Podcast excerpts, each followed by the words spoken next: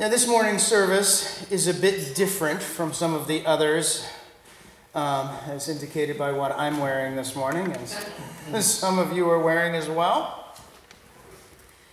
It focuses on something that we rarely talk about in church, but does pervade our lives, our media, and our society like few other cultural phenomena. Sports. Love them or hate them, they impact the way our communities interact, communicate, and even feel about themselves, and in some cases are as much a part of a person's identity as faith or political party. So hopefully, regardless of your stance on competitive athletics and their place in our world, I hope we can all have a little bit of fun today as we examine the bad, the good, and the in-between of sports. So that said, whoever you are, from wherever you come, you are welcome here. Whomever you love, however you define family, you are welcome. Whatever the color of your skin, the language your grandparents spoke, the cultures that move in your being, we welcome you. Whatever you believe, whatever your prayer and sacrament, we welcome you to share this morning in our faith of love. And so, let us go forward ever in love. Welcome to our worship. Welcome to our celebration. Our second reading is from the Hall of Fame coach of the Green Bay Packers, Vince Lombardi. Watch your beliefs. They become your words. Watch your words. They become your actions. Watch your actions. They become your habits. Watch your habits. They become your character. Individual commitment to a group effort. What is what makes a team work? A company work, society work, civilization work. And always remember, perfection is not attainable. But if we chew, chew, but if we chase perfection, we can catch excellence.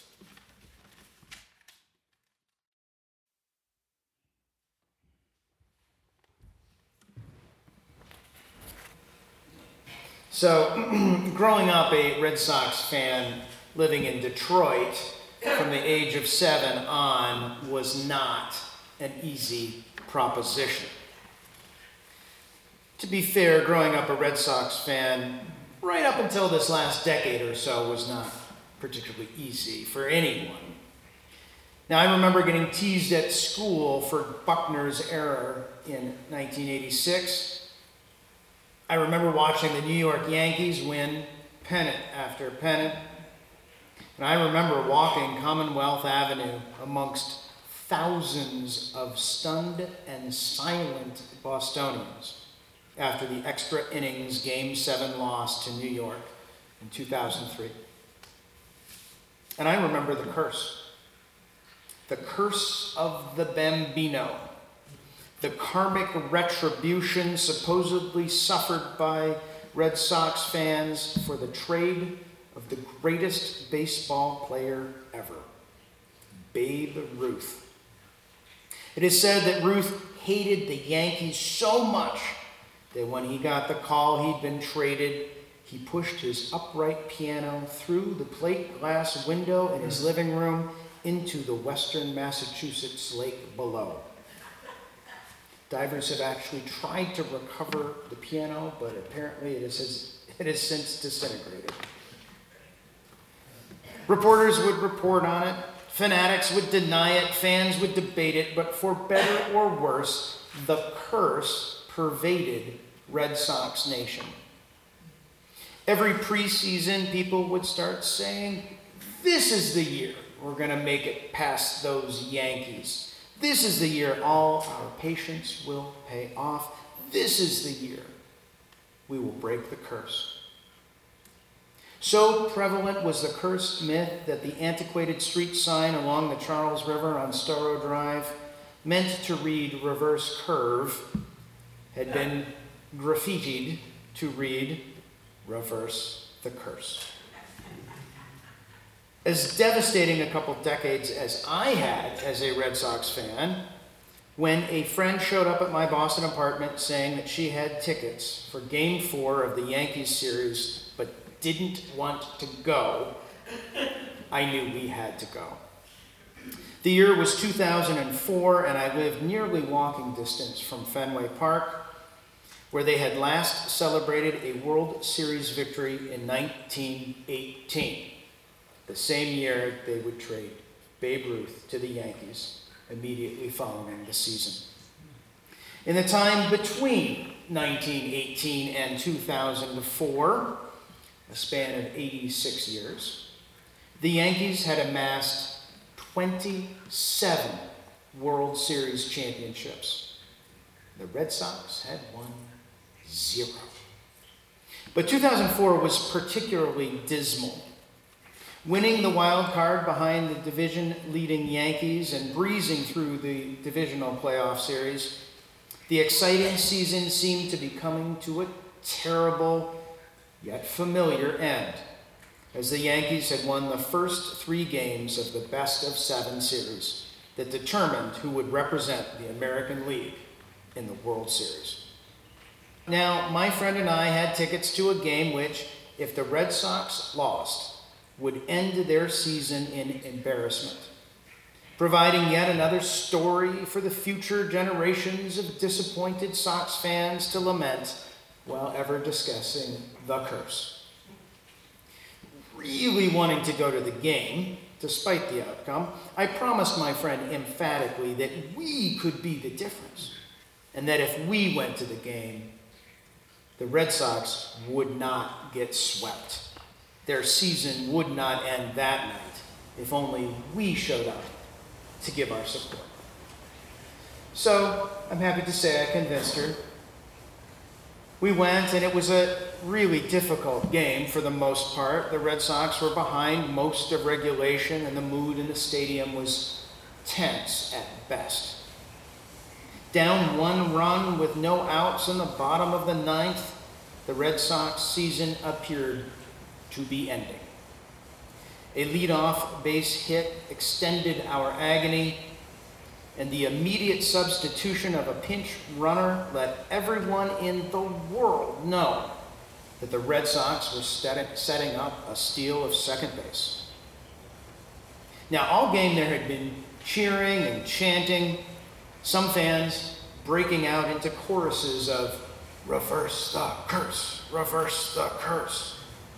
And one such chant was kind of surfacing in the background as pinch runner Dave Roberts took his lead off and waited, muscles taut like the string of an archer's bent bow, and waited an agonizingly long time for the pitch that would allow him to steal second base or get caught trying. But then something magical happened. Amidst the nervous din of a stadium terrified its season might be over, the Jumbotron screen behind the monster outfield wall focused in on a sign someone had brought to the game. It didn't say, "Reverse the curse." It said simply, "Believe." The B, of course, in the recognizable red script of the Red Sox logo. A hush fell over Fenway Park, the impossible silence of thirty-six thousand pair of eyes looking away, thirty-six thousand pair of fingers being crossed simultaneously. And as if in slow motion, the pitch was released, a high and away fastball that found the catcher's glove with a thwap. The throw was quick and low towards second base, but it didn't matter. Our belief and Dave Roberts' skill and athleticism had delivered him safely to second base. Now, if you don't know the rest of the story, the Red Sox never looked back that season. Roberts would go on to score the tying run later in that inning, and the Red Sox won that game in the bottom of the eleventh. And then they won every game after that until they brought home the World Series title, something they hadn't done since letting Babe Ruth go eighty-six years before. Now, it took a while, but the spiritual implications of what I had witnessed did eventually surface. I realized that the curse had been defeatist and detrimental.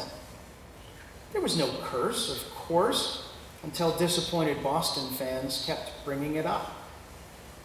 It was what Lombardi said about watching your, your thoughts, your words, your habits. They become your character.